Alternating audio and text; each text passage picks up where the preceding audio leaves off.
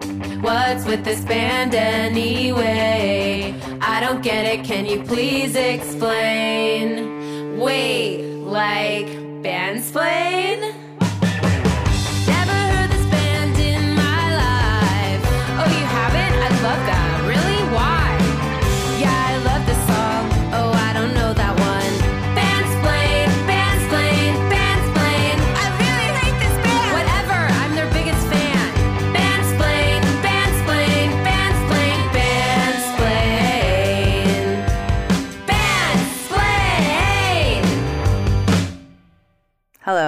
I am Yasi Salek, and this is Bandsplain, a show where we explain cult artists with the help of pedigreed experts who talk real good while I talk real bad. Today's episode is about The Dream. If you don't know who The Dream is, I do not blame you because I don't really know either. This is what The Dream sounds like. Today's guest is a man with a cult fandom all his own. Writer and podcaster Rob Harvilla of The Ringer fame. You may also know him from his gorgeous, wonderful podcast, 60 Songs That Explain the 90s. Welcome to the show, Rob. How you doing? It's an honor to be here. I, I have to tell you, I've been listening to your show for months. I've been preparing to be on your show for weeks, and I realized last night that our shows both have splain in the name. I had not made that connection previously. I, I'm just, it's very exciting. It's like name a more iconic explanatory duo than the two of Name a, us. name a more iconic crossover moment. Absolutely. Full disclosure, um, I have hmm very minimal familiarity with the dream. Yeah. We are really doing this episode because you pitched a couple of ideas. I sent them over to my right hand, my the wind beneath my wings, um, Mm. wh- without whose support I could not live. Producer Dylan and producer Dylan was like, "We have to do the dream. The dream is the best. I love the dream." and because like she's young and hip, and I Mm. was like, "Well, I'm kind of old and out of touch. I'll listen to Right. producer Dylan." So that's why we're doing the dream, and I'm I'm here to be educated. I'm going to do my best. It's it's a great task that I've set for myself. I am old and hip. Definitely old, questionably hip. I'm going to do I'm to do my very best Tragically for you today. hip. Tragically hip, precisely. Okay, so why don't you start from the beginning? Tell us who is the hyphen dream. Right. This this is a very long answer. So whenever if you want to just hit a gong whenever you want me to stop explaining. Uh, yes, the hyphen dream uh, for copyright reasons. The Dream is an R&B singer and songwriter from Atlanta who emerged in the mid to late 2000s. His, his name is Terius Nash. He was born in North Carolina, but he moved to Atlanta when he was two. He's from Atlanta. He sort of works at the nexus of R&B and rap and pop. Uh, I would say he is a superstar, A-list, game-changing songwriter and producer. Uh, he works often with a guy named Christopher Tricky Stewart. Uh, you know, pop songwriting is a group effort, like sort of a mysterious realm for we mortals. But like, if you know nothing about the Dream, the first three songs you should know that he had a hand in writing and producing are Rihanna's Umbrella in 2007. Beyonce's Single Ladies Put a Ring on It in 2008. And Justin Bieber's Baby in 2010. Just like three little songs that no mm-hmm. one's ever heard.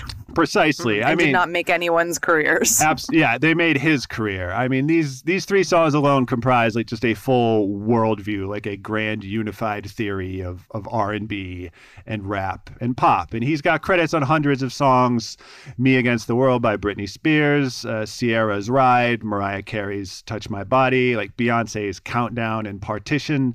Like the all of these songs together made him very rich and very powerful.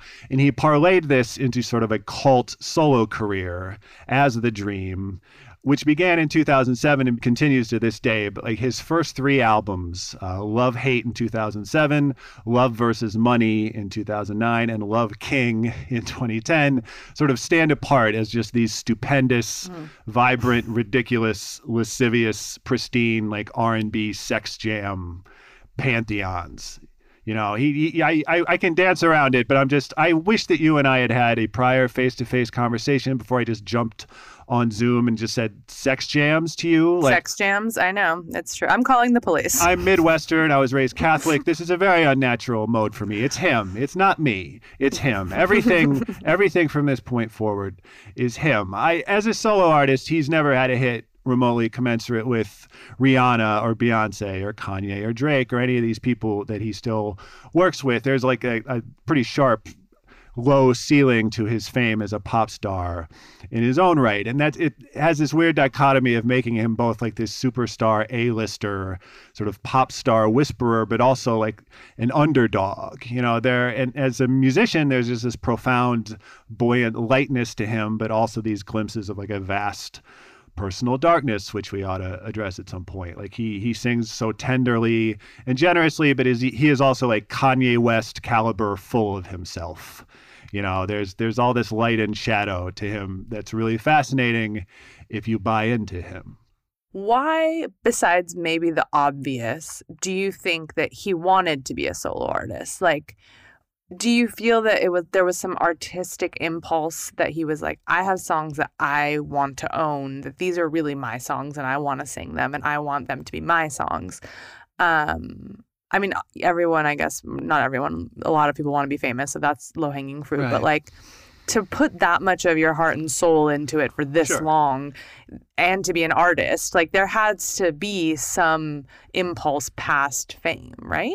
No, I think so. I his his mother died when he was a teenager, I believe, somewhere in the mid '90s, and he, he talks a lot about how she played him like Al Green and Sam Cooke. If I'm not mistaken, he did like a Sam Cooke covers album. It might have been like a title only deal. I'm not quite sure the deal, but I think instilled in him at that point was like respect for the greats. And this is, of course, Michael and Prince and R. Kelly and stuff like that. But he just, it was instilled in him that he wanted to be great like that. And I think that did get tied up with his mother and what his mother had taught him and played for him. And he, he started writing songs when his mother died, is how he puts it. And I believe the last song on his first record, On Love Hate, is about his mother. And it, it's very touching and beautiful. And so if you're looking for a motivation, yes, beyond the obvious, I think that's it. Why don't we play a song? Sometimes we would say, hey, here's the song you know. But do you think there is one of those? And if not, why don't we hear a song to start? I definitely don't think there is a solo The Dream song that you know. I, I think we should start with a song that he wrote Okay. and made popular. And I, I am operating under the assumption that nobody needs to hear Umbrella again, Rihanna's Umbrella. Ella. But yes, Ella. but but that is the key, I think, to his whole career. Ella, Ella, Ella, A, A, A unlocks his whole career. Like it, the idea that perfect pop songs arrive as thunderbolts to you, the listener, and you want to believe that they arrive that way to the songwriter as well. But like the way songs are written is like somebody in a studio, you know, just speaking, singing nonsense syllables for 12 hours over a, a, a drum loop until they get like the right thing in their head. And so Ella, Ella, Ella, you're left wondering like, is this song done? You know, like, did he do this on purpose? Right. Like, a crucial feeling to have during a song that involves the dream is just, what? I and so that that was so perfectly encapsulated on Umbrella. But I think everybody has heard Umbrella, and so I want to play you a song called Bed by an artist named J. Holiday, a an R&B singer from DC. This was in 2007. Uh, J. Holiday is a better singer than The Dream, which feels important to say. He has like more range. There's more flamboyance. He just sounds more like an aspiring pop star. But this is J. Holiday's big moment. I don't want to denigrate him at all. I'm sure he's doing great. But I saw J. Holiday sing this song in a J&R music and computer world in Lower Manhattan in 2009. It was a big moment for me. You know, he he never quite made it the way the dream would go on to make it. But the bed was my favorite song for 3 years.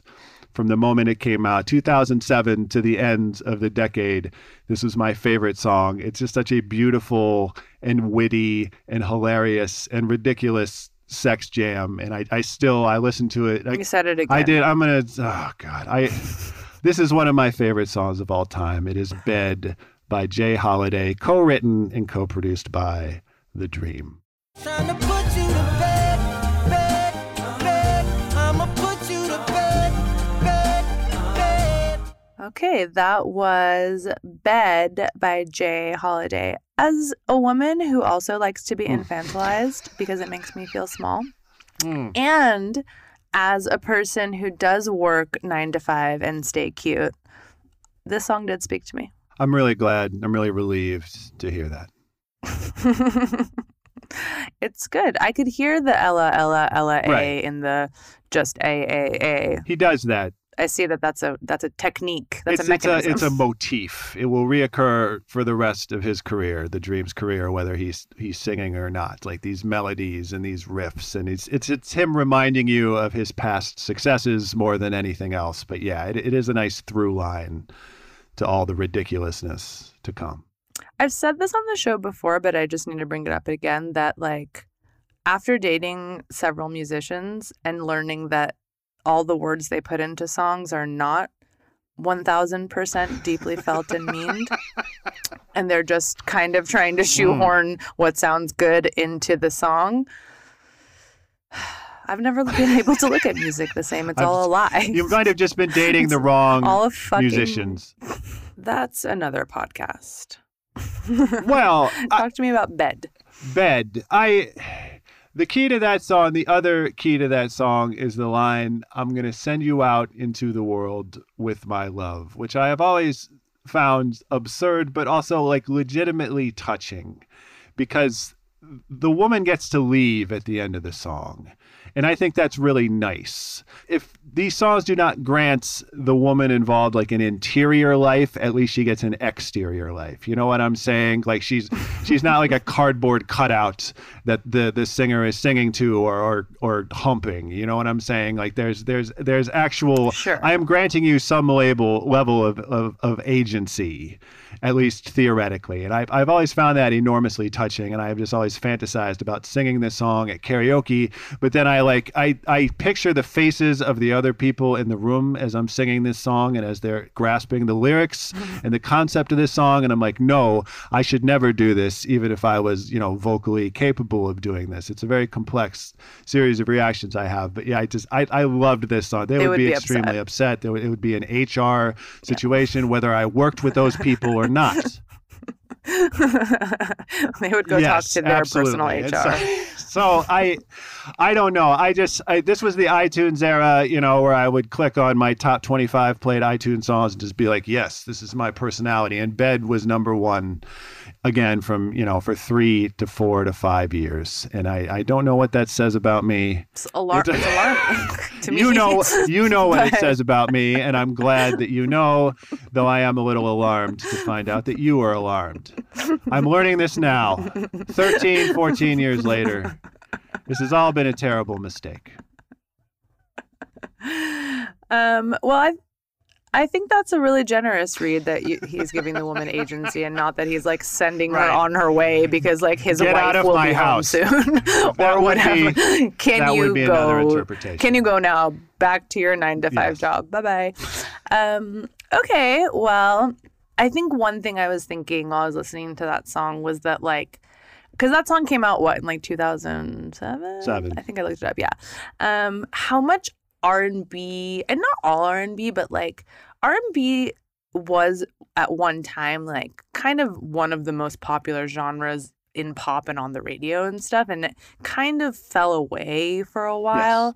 And I think while it fell away, I'm riffing here. I have no facts to base Do it. this. Uh, um, while it fell away, it kind of got freed up to become weirder I think that's very true. and that song is kind of weird like it's kind of a weird r&b song it's kind of spare like there's lots Mhm. of drums uh, No, I know what you're saying. It sounds again like the Ella Ella Ella. It sounds half finished. It sounds like seventy to eighty percent Mhm, done. yes. It sounds skeletal.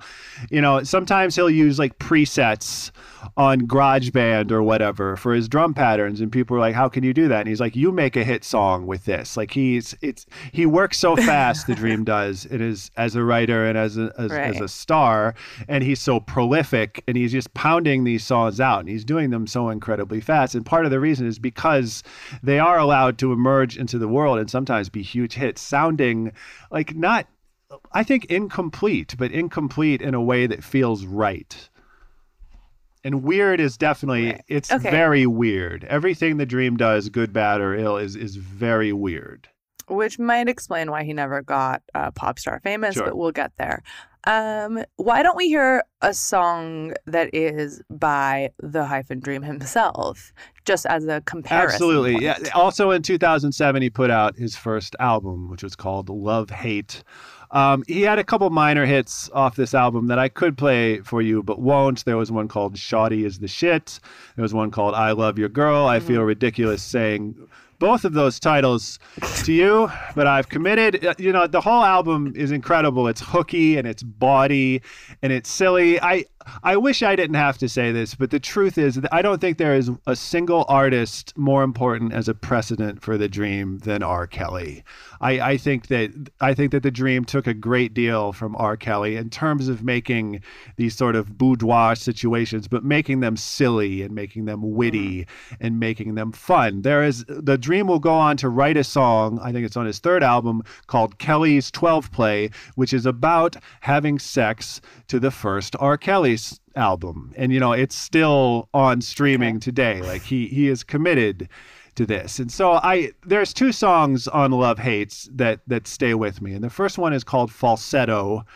And the premise of Falsetto is I am going to make love to you with such vigor that you're going to sing in falsetto. And for the chorus to this song, I will demonstrate how you're going to sing in falsetto. And so the chorus of this song is the dream simulating having sex with a dream. And at this point, the woman ain't even got to be there. I like how you're just like barreling through this as if like I don't need time to process. I feel like if I, like I could. Uh, what you're I saying I to can me pack right a lot of. HR violations into a small space and just sort of blow past you is, is the idea. Like I'm just I'm just inundating you. So this is an auto sex. I don't I don't think that he intended it that way, but I, I find sometimes with the dreams loopier boudoir situations that they're so detailed and designed and art directed and stage directed that you think like if the woman left the room would he even notice? You know like you just go yoop and you take the woman out of the room and he's still in there like yes look at this. Look at these candles. Like there there's a point where the staging becomes more erotic than the act itself. And this is where the dream seems to thrive Should we hear the clip of this uh, auto sex chorus that you speak of? please please please play falsetto and i'm going to go dig a hole and lie in it for a while Now say,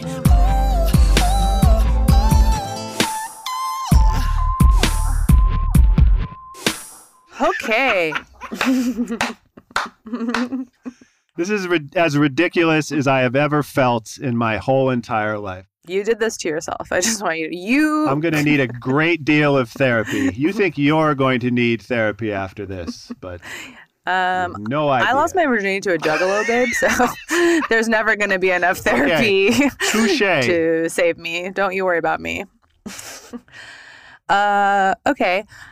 What's a really good song off of Love Hate? And maybe do you want to pick one that's like, here's where you really hear the R. Kelly homage, or do you just want to pick one that's like really, really good? I think Nikki hits both. I think Nikki is is one of the Dreams signature songs. I and it's sort of the flip side to falsetto. It's like a breakup song.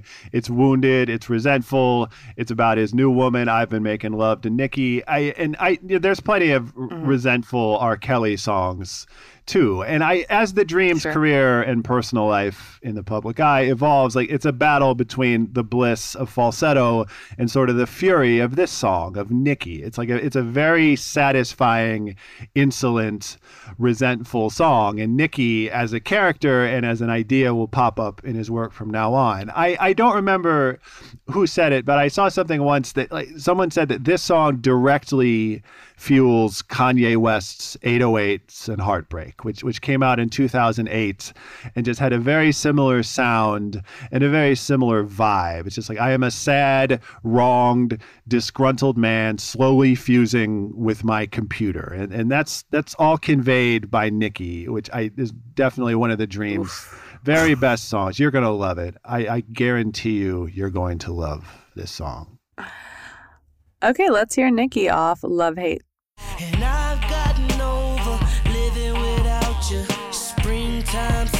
summertime, fall time, winter.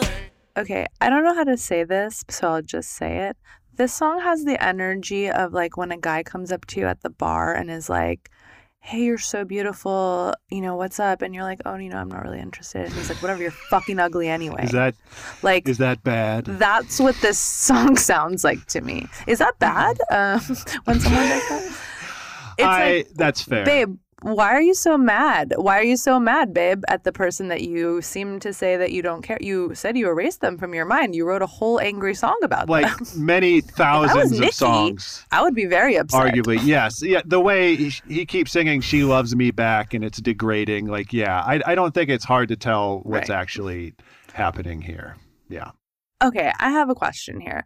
I assume that the dreams, you know, a formidable power in make become being a hit maker is what got him, you know, the license and ability to make his own album, Sure. right? Like someone was like, "Okay, we'll put no, out your absolutely, solo album." yes. How was it received?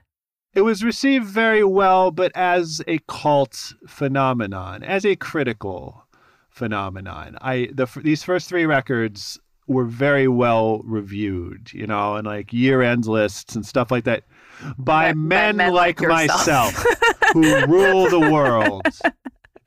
Or at least did at this time. But the streets did not well, care, is what I- you're saying. the streets In was not terms of like chart placement, no, they were not. Why do you think I'd like you to speculate on why the dream did not get the radio and and top 40 love that you and your critic friends believe he richly deserved. And that's sort of the fascinating thing about him is that he is both ubiquitous and sort of unknown. You know, he was when you, when he started out, people would write things like he's going to be the next Ne-Yo or the next Usher or something, and it just it was never ever mm-hmm. going to happen like that. And I, I if that's the weirdness and sort of the scabrousness of his music, if that is he's just not he just doesn't have the look, he just doesn't have the vibe. He just did not have the intangible you know, overpowering star power that a Rihanna has, that a Beyonce has, that Kanye has, Jay Z,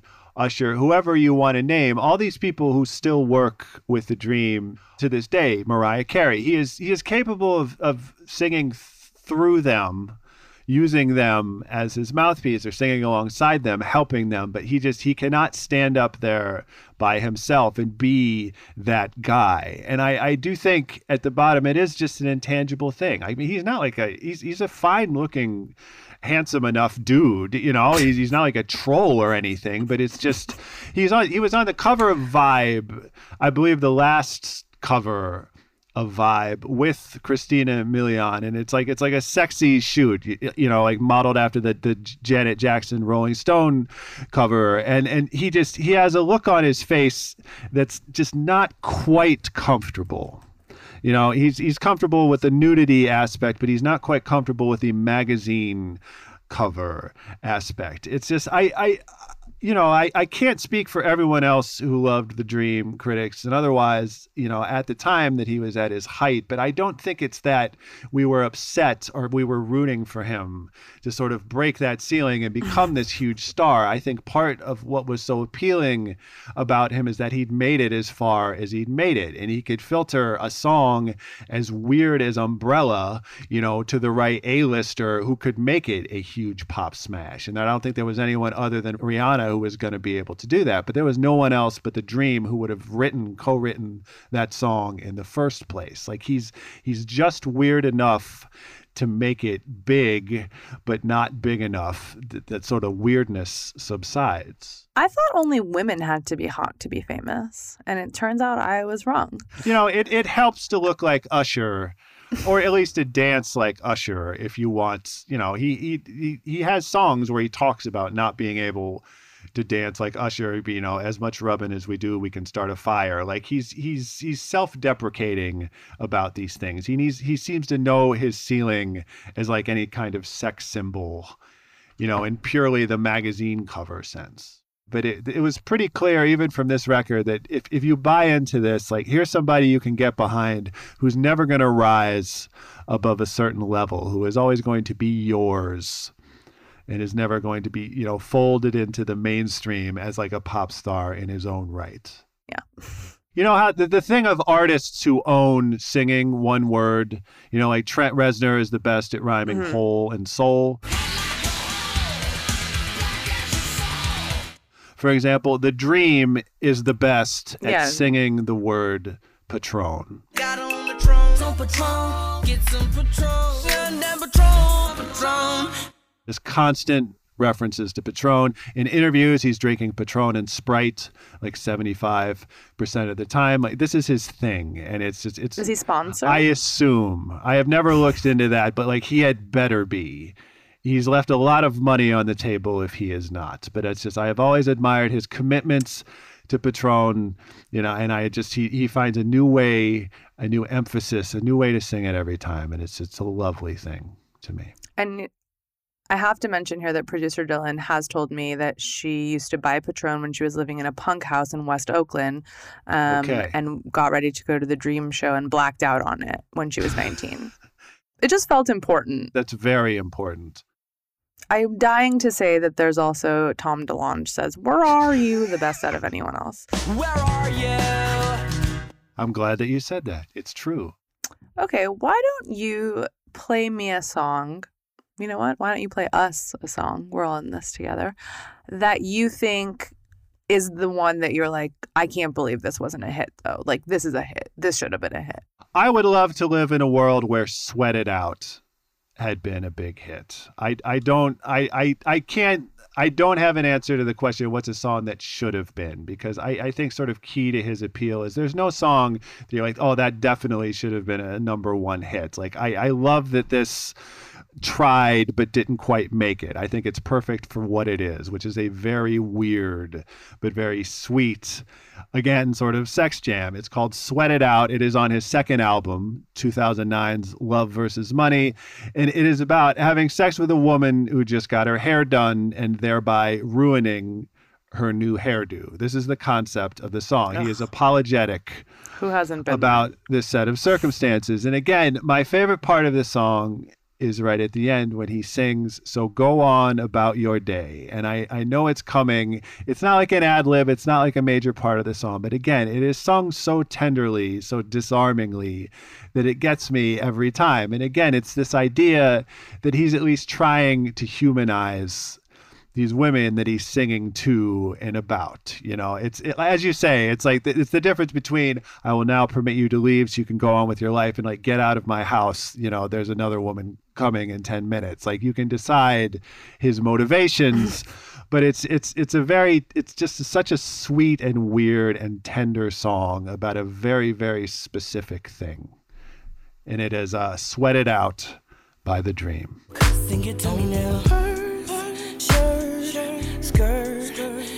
Yeah, shawty, take it off. Necklace. That was Sweat It Out. Um, I do hear what you're saying. This song is, I think it's quite rare. Maybe I'm wrong, but I'll just say it because that's how we that's how we roll here on Bandsplain. You don't hear that many extremely specific R&B Right. songs, like or pop songs in general, right? They tend to be pretty general because that's the the whole Yes. thing about pop. Like you know that you want all your listeners to be able to apply it to their life. But this song is extremely specific, and that makes it so cool and Yes. interesting. Yes, he's he's got a concept, and again, I that's a very R. Kelly conceit is to find some very specific and silly way to come at it, but still in keeping with like an R&B song, with a pop song, with at least theoretically a radio song. I it's as you can hear in almost every song he does, the Dream refers to himself as the radio killer and the R&B gorilla. Radio killer. My publisher love when I do this.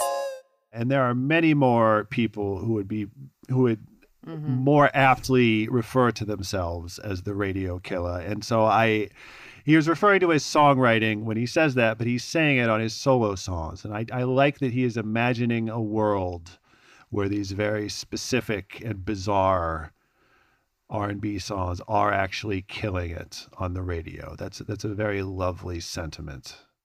Rob, at this time, we're going to tap in producer Please. Dylan because she would like to challenge to yell at me. your Okay. choice for a song that should have been a pop smash. All right, let's do it. Come on down, producer Dylan. here I am coming down to the rodeo. Producer Dylan here. Um, you know, sweat it out is cool. Yeah. Um, But it's wrong. I feel like there is a spirit of joy in so many of his songs, and we haven't hit the ones that tap into that the most. I- you heard. You yeah. heard. I think what really contributed to his like cult status was Mhm. right when he came out, it was kind of like this moment of peak hipster optimism. Yeah. And it was also this peak moment of like indie dance pop was like hot or just sort of like tapering off. Chill wave was just coming in.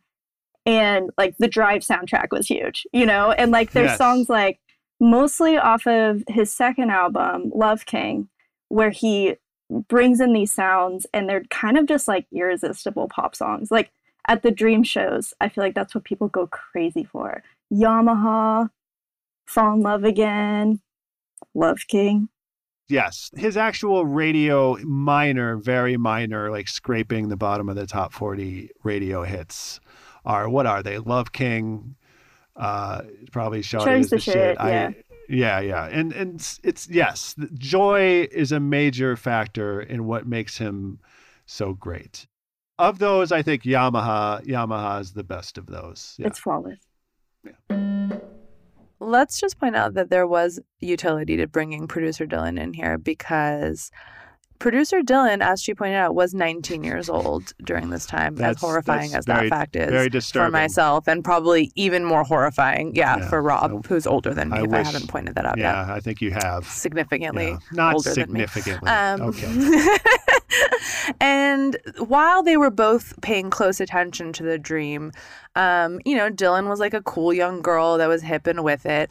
Rob was a Mm. critic, and I was really drunk. Um, and so I don't Weeknd. remember any music Yeah. that came out during this time. I was simply talking to the weekend and playing uh, "Ride It, My Pony" by Ginuwine uh, Mm. weekly at the Cha Cha. Weekly. So weekly. I don't have a dog in this race is what I'm saying. So it's nice to hear the two the two genders, if you will, of the dream fandom. Yes. Um well, do you want to keep making the people wait? I will not make a sex joke for No, uh, Yamaha we- or we can should- you we just, should just- We should just, just give it to them? Yamaha. Yamaha is on, I believe, his third record, Love King. Uh, it should be illegal to compare people to Prince.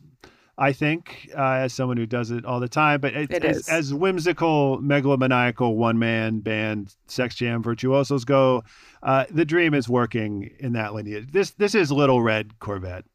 Just it, this is a, a, a loving homage to Little Red Corvette, right down to you know, shall I compare thee to a motor vehicle? And I yes, if there, yes, producer Dylan has answered your question that I flubbed is if there is one dream song that might have conceivably been a number one sung by the dream, it is Yamaha off Love King. Let's hear it. Let's hear it. I love to be compared to a motor vehicle. Every time I mention you, I'll say Yamaha, Yamaha, oh Yamaha. I think it is legal to compare people to Prince really- when the song sounds like they were heavily inspired by a specific Yes, Prince song. Right. That's like they just he broke into Paisley Park, you know, and just just used all of Prince's equipment and rewrote a Prince song. slightly. I can really hear what producer Dylan was saying about the time of the Drive soundtrack and how that may have had some influence or vice versa on this type of music coming from the dream. Yes, yes, absolutely. Dance music that you can theoretically intellectualize, you know, that that that seems to be smarter, seems to be wittier, seems to be funnier, seems to be more thoughtful in some way. I, I think there's definitely a, a through line there in terms of, you know, teaching the indie kids to dance again. I blacked out this period of time, Yes. both literally and figuratively, for specific reasons. Because I think I feel that culture was like literally abominable during this time. It was like the ugliest versions of everything.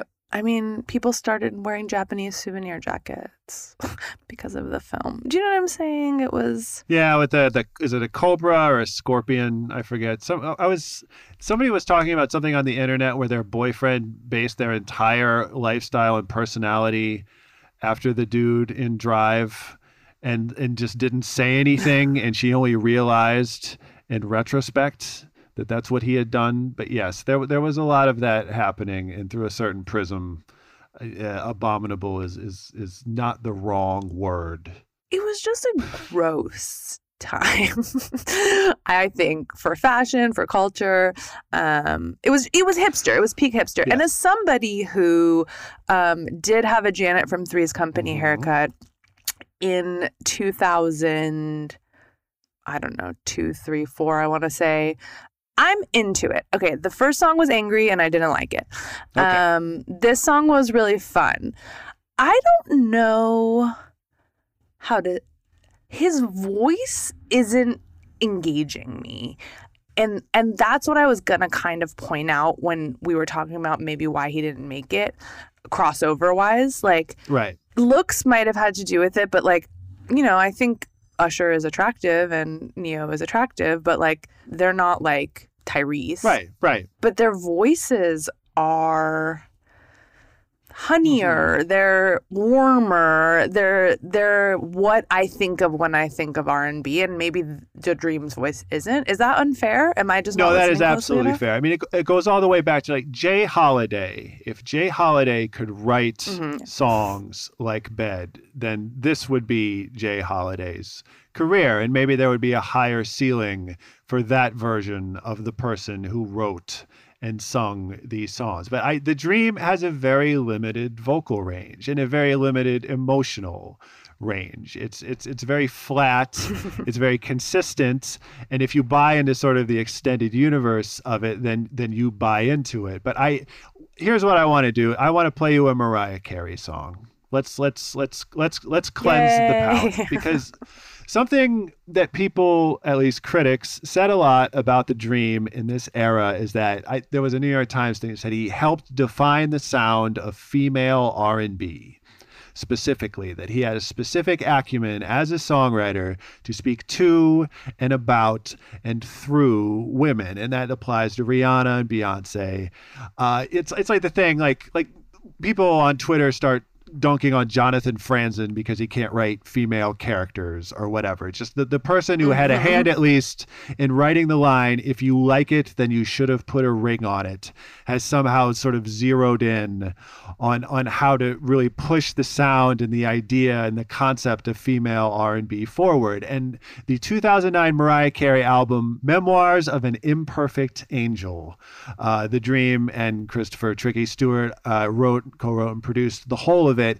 It's not Mariah's best album, but I she sounds loose. She sounds like she's having fun. She sounds liberated in a way she doesn't necessarily sound on other albums where she's specifically talking about being liberated. And the song is called Up Out My Face. There's a moment late in this song where she talks about two Lego blocks being separated by the Harvard University graduating class of 2010 and somebody laughs in the background and I'm almost sure that that's the dream and you can hear the dream so clearly just the voice, the inner voice, the songwriting voice in that moment. And it's very refreshing to have it sung by someone who can sing as well as Mariah Carey. let's do it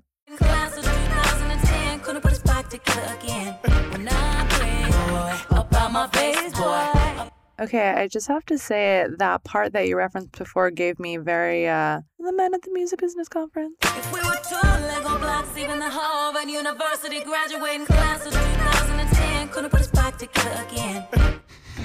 Right, right. Yes, absolutely. Lana Del Rey. So maybe Lana heard that. Also, I was thinking about what you said w- about the dream writing for women. That's it. What was occurring to me is that his brand of like burning resentment is mm-hmm. more palatable when delivered by a woman maybe or just more delightful when delivered by a woman. Like the same the same voice that says like if you like then you should put a fucking ring on it bitch. And this song that's like get the fuck out of my face is very fun when you hear a woman say it but then when you hear the dream say it it's alarming No, it is eight and scary if not eighty thousand percent more fun to hear Mariah or or anyone sing it than and yeah, and it's just if you were put off by the resentment, if you were put off by Nikki, then it's it's it's it's gonna get darker from here. But yes, that it, it is absolutely true that he's he can be fun and he can be silly, but he can also be just just hugely full of himself and hugely insolent and resentful and that's going to continue to color his music hmm Drake is somebody who I think he influenced a lot. Like The Dream has the best song on the first official Drake record, um, Thank Me Later, in my opinion. And Drake is someone who went on to write many, many, many insolent, resentful songs, you know, about the women who wronged him, you know, and plenty of people are turned on by that and plenty of people are turned off by that. But there's just some tangible quality that Drake had that made that marginally more palatable coming from Drake than it did from the dream.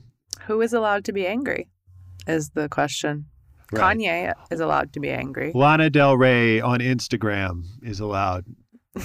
this is the point roundabouts 2011 where the dream where the fact that the dream has put out three albums and doofy critics like me liked them but they did not sell this is going to start being a problem. Like his next album is one of these deals where it's delayed 500 times it is retitled and given a new track list 500 times and it becomes this arduous sort of industry fiasco.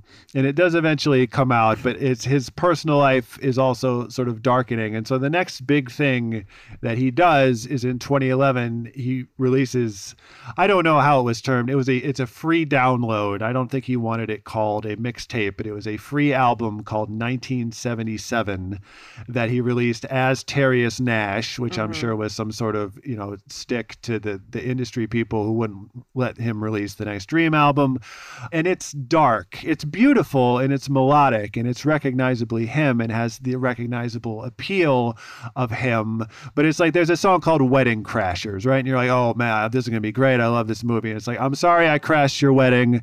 Let me sing you my drunk song. I'm alone with my bottle of patron. And it's like oh no. Like even the patron you know ha- has turned against him. I hate to have to crash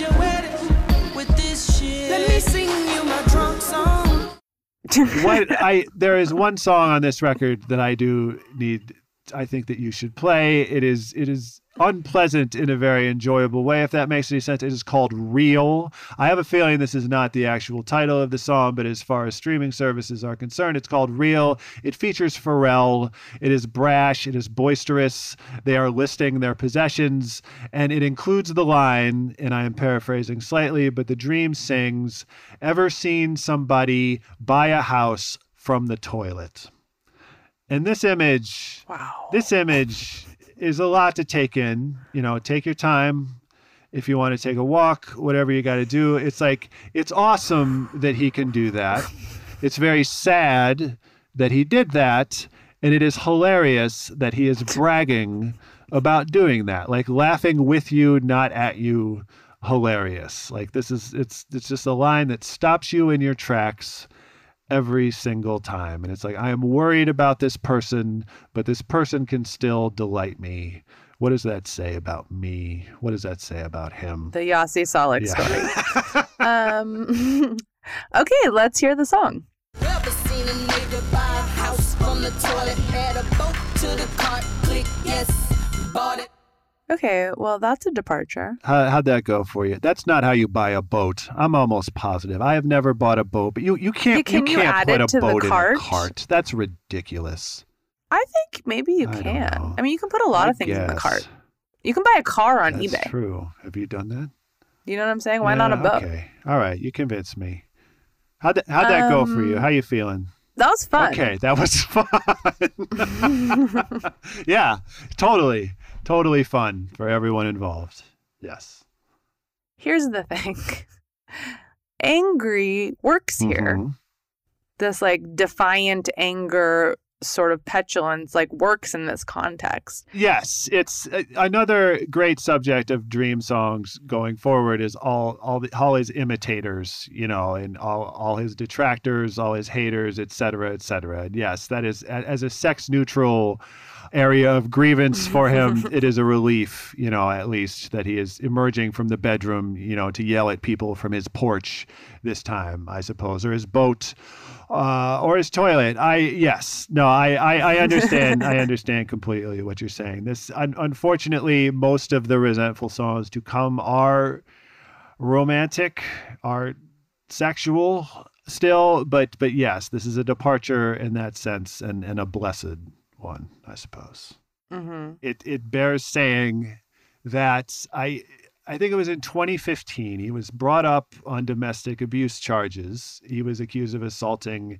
his pregnant then girlfriend. He went to court and those charges were dismissed in 2015. You know, in in the realm most of like the reporting on this is in the realm of sort of TMZ and gossip blogs. It gets sort of nebulous, but like that he went to court, that he was charged with these things, and that those charges were dismissed is is a matter of public record. And it, it, it didn't seem really to affect his standing, you know, that he's on, you know, a Megan Thee Stallion and Beyonce song, you know, six years later, that he's putting out, you know, four volume sex tapes you know a couple years later i it's it's it's hard to say if this is something that just didn't get the play that it should have or people just dismissed it. I you, you never quite know what people are thinking but that did happen.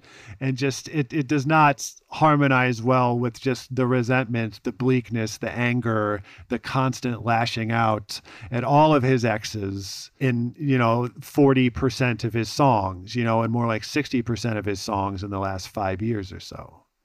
This is both an easy person to root for and a hard person to root for. Got it.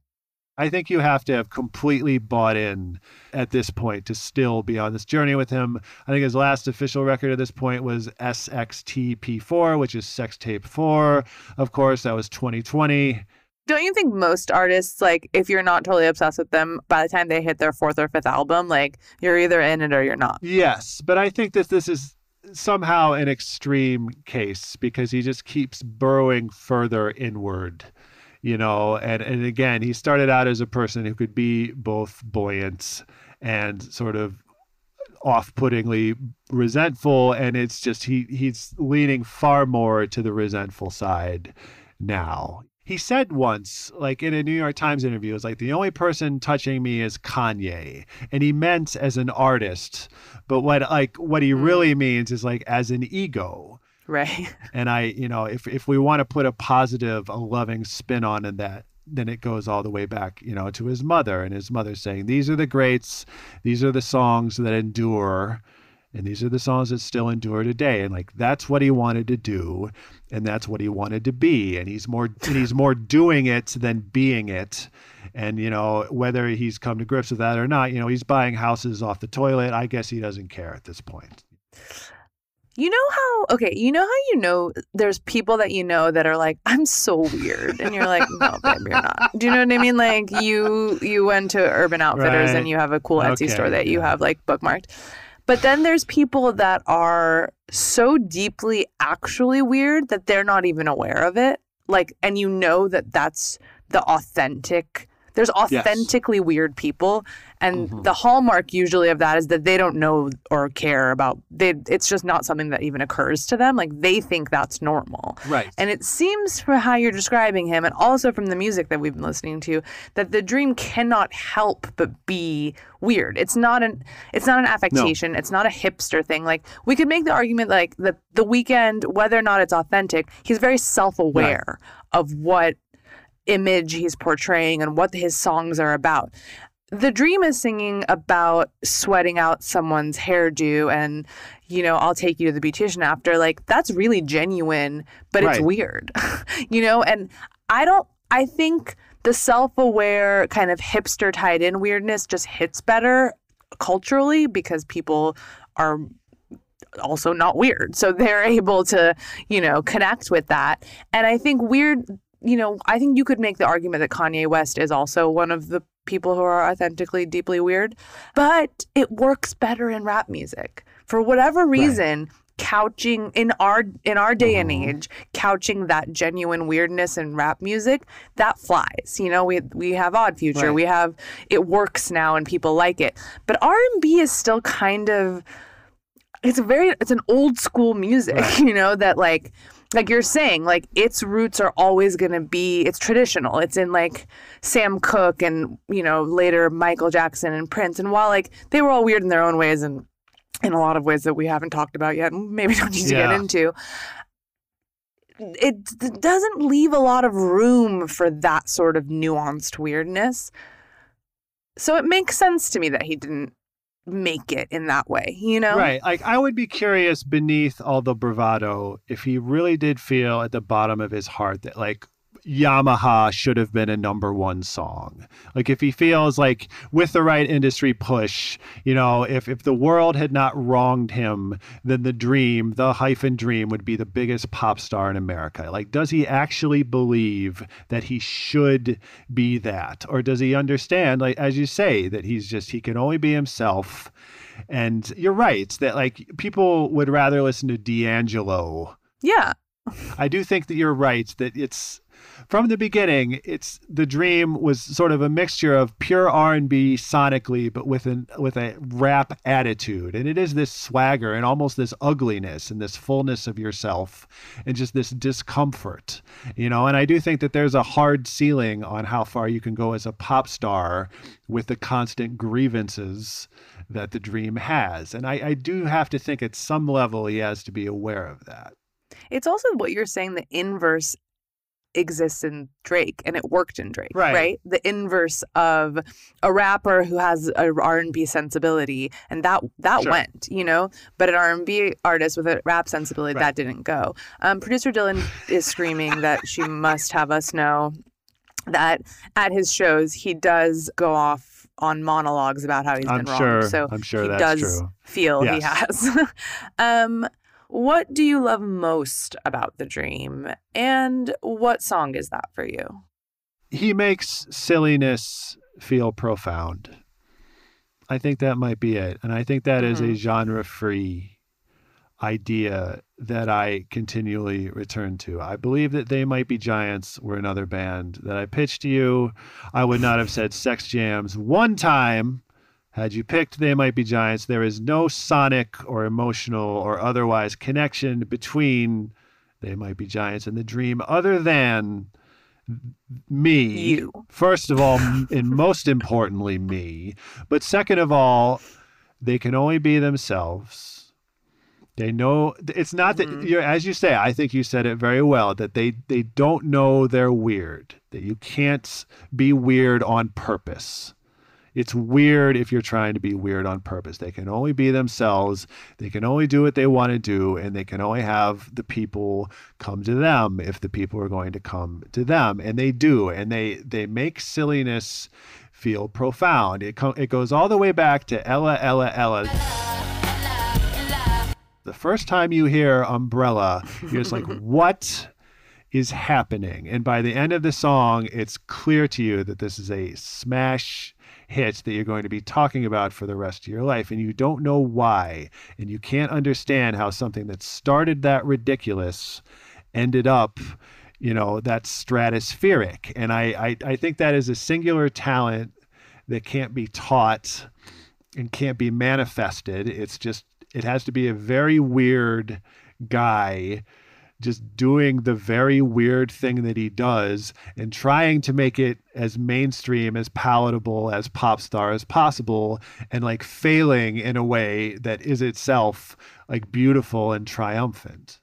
Okay, Rob, what's a song then that you think best, you know, embodies what you've just this the silliness that we hear, but I don't think is intended, right? It's not an intentional silliness. let's go with makeup bag which is a song off his third record off of love king the one with yamaha on it. I you know he released this song as a single.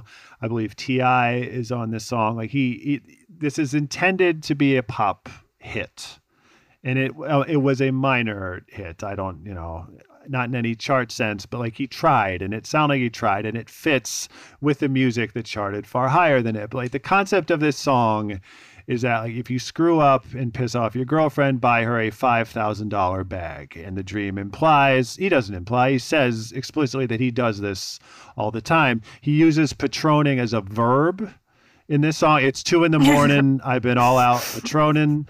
You know, it's I feel like the, the mm-hmm. signature dream song has to include uh Patron and it's He's contractually exactly, obligated yes. with his you know, deal Patron with Patron. Venmos him fifteen dollars every time he sings it.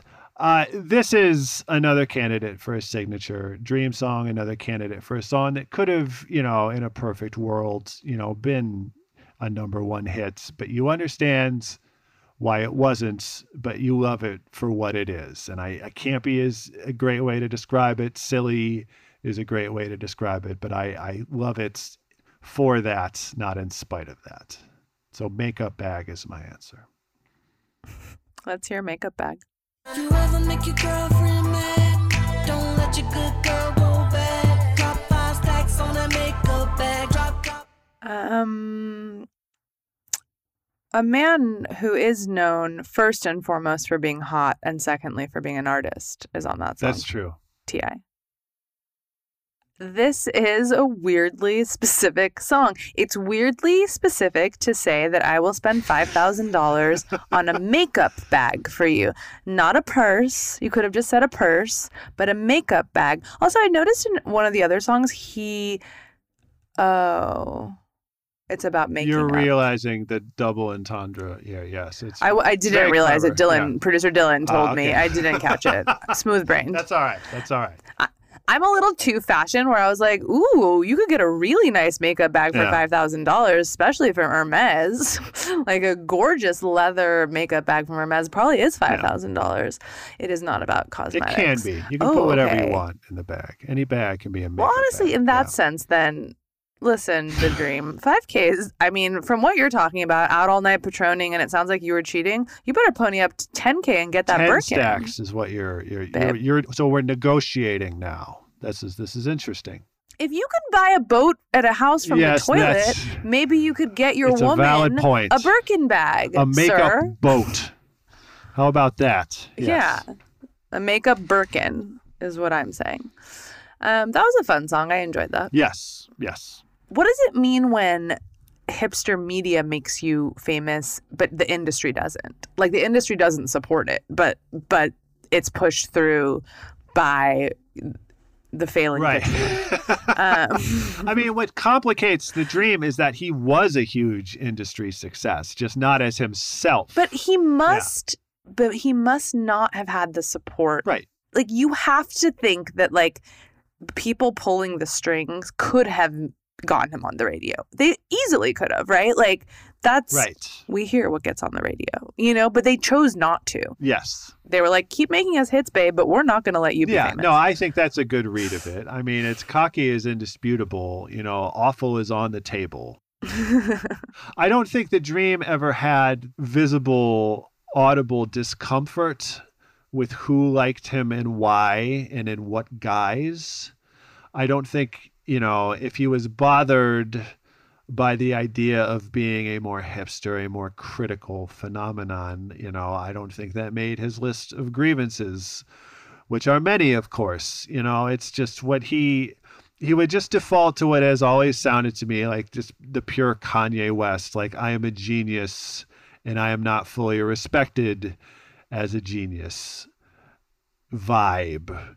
You know, again for driving the sound of R&B in general and female R&B in particular. Like he's not getting the credit for what he did for the culture as a whole. And whether you hail him as a songwriter or hail him as a solo artist, that's not as important as just hailing him, praising him, deifying him all the time. and there's been plenty of deification, but just it's never going to be enough. It's never going to be commensurate. You're never going Right. to love him as much as he loves him.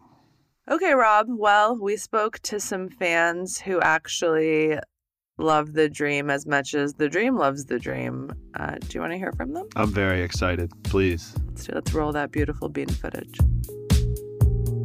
Dream, Radio Killer, ATL. I'm a very, very serious fan of The Dream. One of the greatest underrated singer, songwriter, producers of our time, who's been keeping the R&B torch burning. He's a modern day prince. As far as an artist, he should be considered magic. So I've been a fan of The Dream since since I heard Shawty is a shit in 2007. I was living in a basement with two other guys in college, and that song came out and became kind of an anthem for everything we did. So when I think of the dream, I think of like the virtue of pettiness, the artistic power of pettiness. But I think that pettiness, when you break it down, the actual appeal is that the man is funny.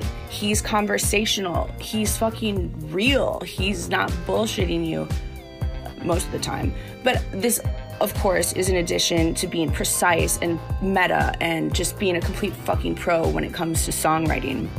I wasn't as open minded to pop music when I was in my mid teens.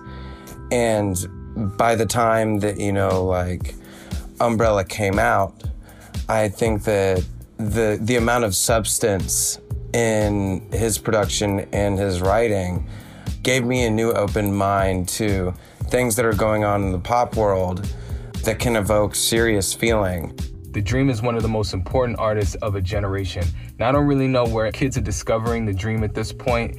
Wherever you discover the Dream from, it's gonna change your life. So on one hand, he's kind of like this this like ratchet sex hero who's like, you know, swaggering around the club with his fucking fedora on with like a Patron bottle in his hands.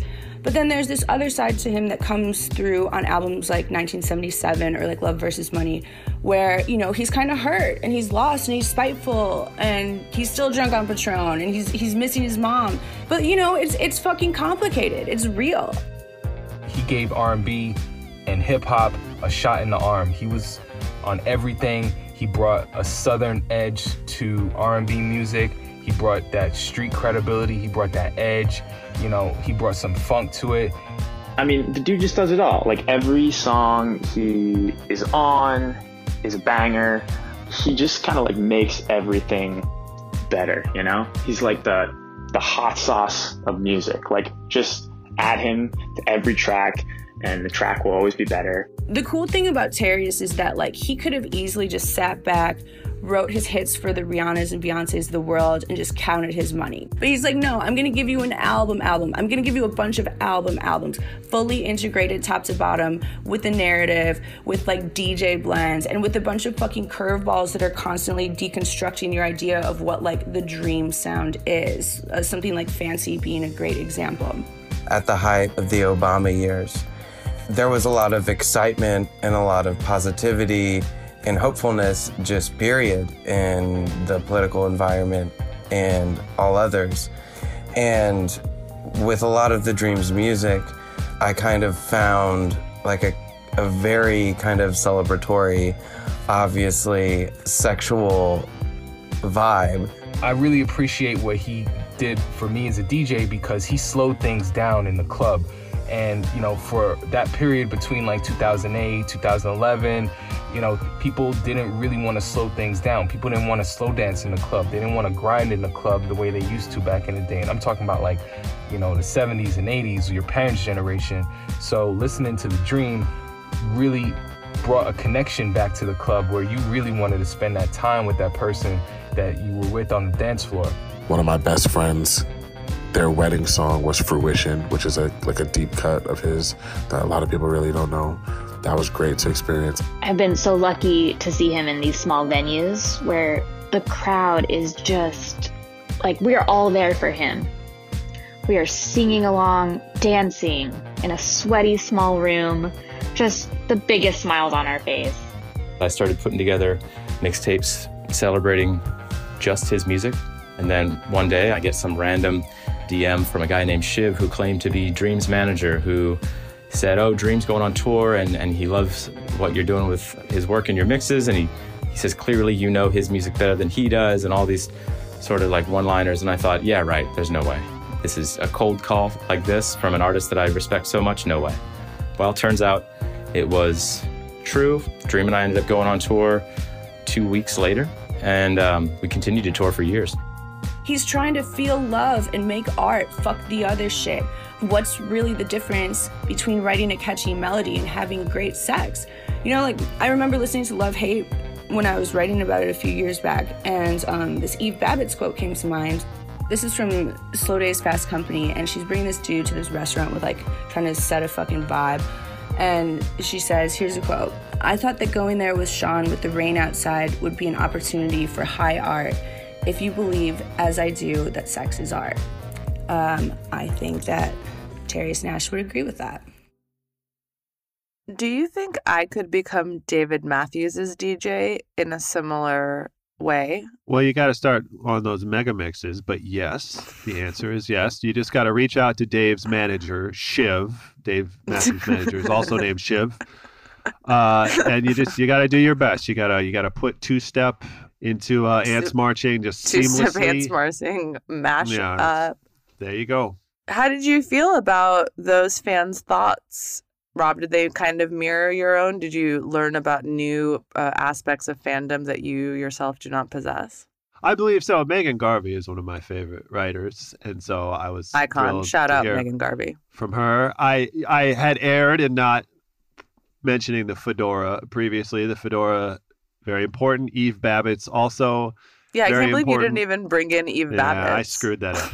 I, I screwed up. But the virtue of pettiness, I really like that phrase. Um, the celebration of imperfection, the confidence of being human. I, I, yes, it's this. This mirrored my own thoughts, but but clarified them. I, I had never thought about like the Obama hopefulness. They sort of the the timeline sort of match up that the dream emerged during this no period. Shepard Fairey. You know, it's sort yes, of a rose Shepard Fairey. Right. you know, it's sort of a smokescreen that that was a pure and simple and joyful time now, obviously. But there there was a certain hopefulness in the air. I, I let's not talk about rockism or poptimism, but like the idea of the dream showing you that like pop music could be good or pop music could be pure or could be stylish in, in a way that you'd never considered pop music before. I think that was a common feeling at the time right there in the late 2000s when he emerged that just he was showing like actually pop can be good actually r&b can be pop you know so those that resonates with me but they all said it better than i've been saying it. So you just you can just kick me out of here and replace me with megan garvey. You don't get to leave until we talk about if you feel that sex is art. Rob just Rob just spit out his tea. you waited until i took a sip of tea before I did. you said that i, did. don't appreciate that i think i've discussed uh, uh, sex enough at this point I, i'm retiring from that topic We're gonna Um, make a super cut of every time you said sex jam and release it as the promo for this episode. and, and put it to the snare drum of ants marching, you know, just Yeah. eight minutes. That's my mix. That's gonna get me hired. sex jam. Sex jam, sex jam, and sex jam. It's called sex jams to you. Like Sex jams, I know. send it to Shiv. Shiv's like, Shiv, hook it up. you're a genius. Well, I feel moved. Um, I guess like it's sadly for me, not for you, probably Mm. blessedly and, and happily for you. It's time to wrap up the episode. I've learned a lot today, and that's that's a rare explaining moment for me. And I um now that I feel like a wild animal ready to hit the streets uh this summer, Mm-hmm. I think I'll have a better appreciation for the dreams oeuvre um, Mm. as before when I spent every evening um, on the couch watching my medical dramas. There wasn't a lot Yes. of need for the dream, but now True. Mentally Ill Girl Summer, I think, will involve a lot of soundtracking by the dream.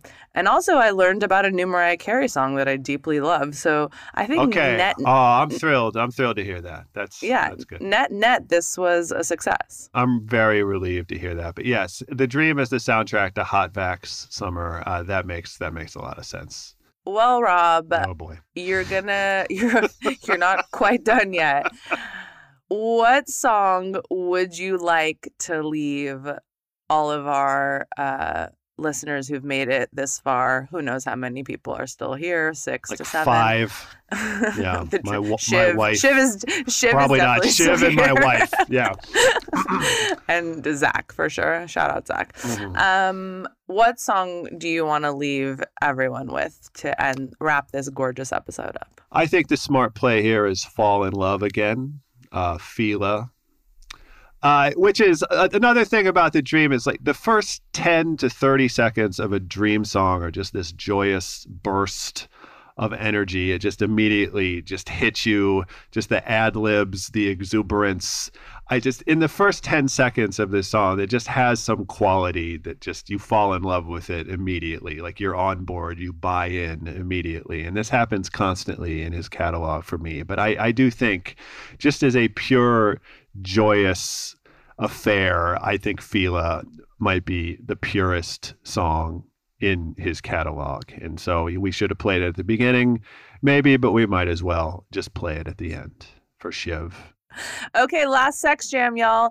Uh, thanks so much, Rob, for joining us on Bandsplain today. Everybody, yeah, no problem. go listen to 60 Songs That Made the 90s, um, which is a much better show than this one. Mm, And we'll see you next week on Bandsplain. thank you so much. I just wanna fall in love. Can you make me fall in love again? Uh-huh, uh-huh, uh-huh, if you liked what you heard today, subscribe for more episodes of Bandsplain only on Spotify. Our Sex Jam loving guest today was Rob Harvilla. You can read his brilliant writing on The Ringer and listen to his excellent show, 60 Songs That Explain the 90s, right here on Spotify. Follow him on Twitter at Harvilla. Huge thanks to the Dream Mega fans you heard on this episode Megan Garvey, Four Color Zach, Sarah Stewart, Sky, Jason Scott, Richard Treats Dryden, and Braden King. Bandsplain is a Spotify original show. This episode was produced by The Wind Beneath My Wings, producer Dylan, aka Dylan Tupper Rupert, and edited by Michael Hardman, with help from Casey Simonson and Tari Miller.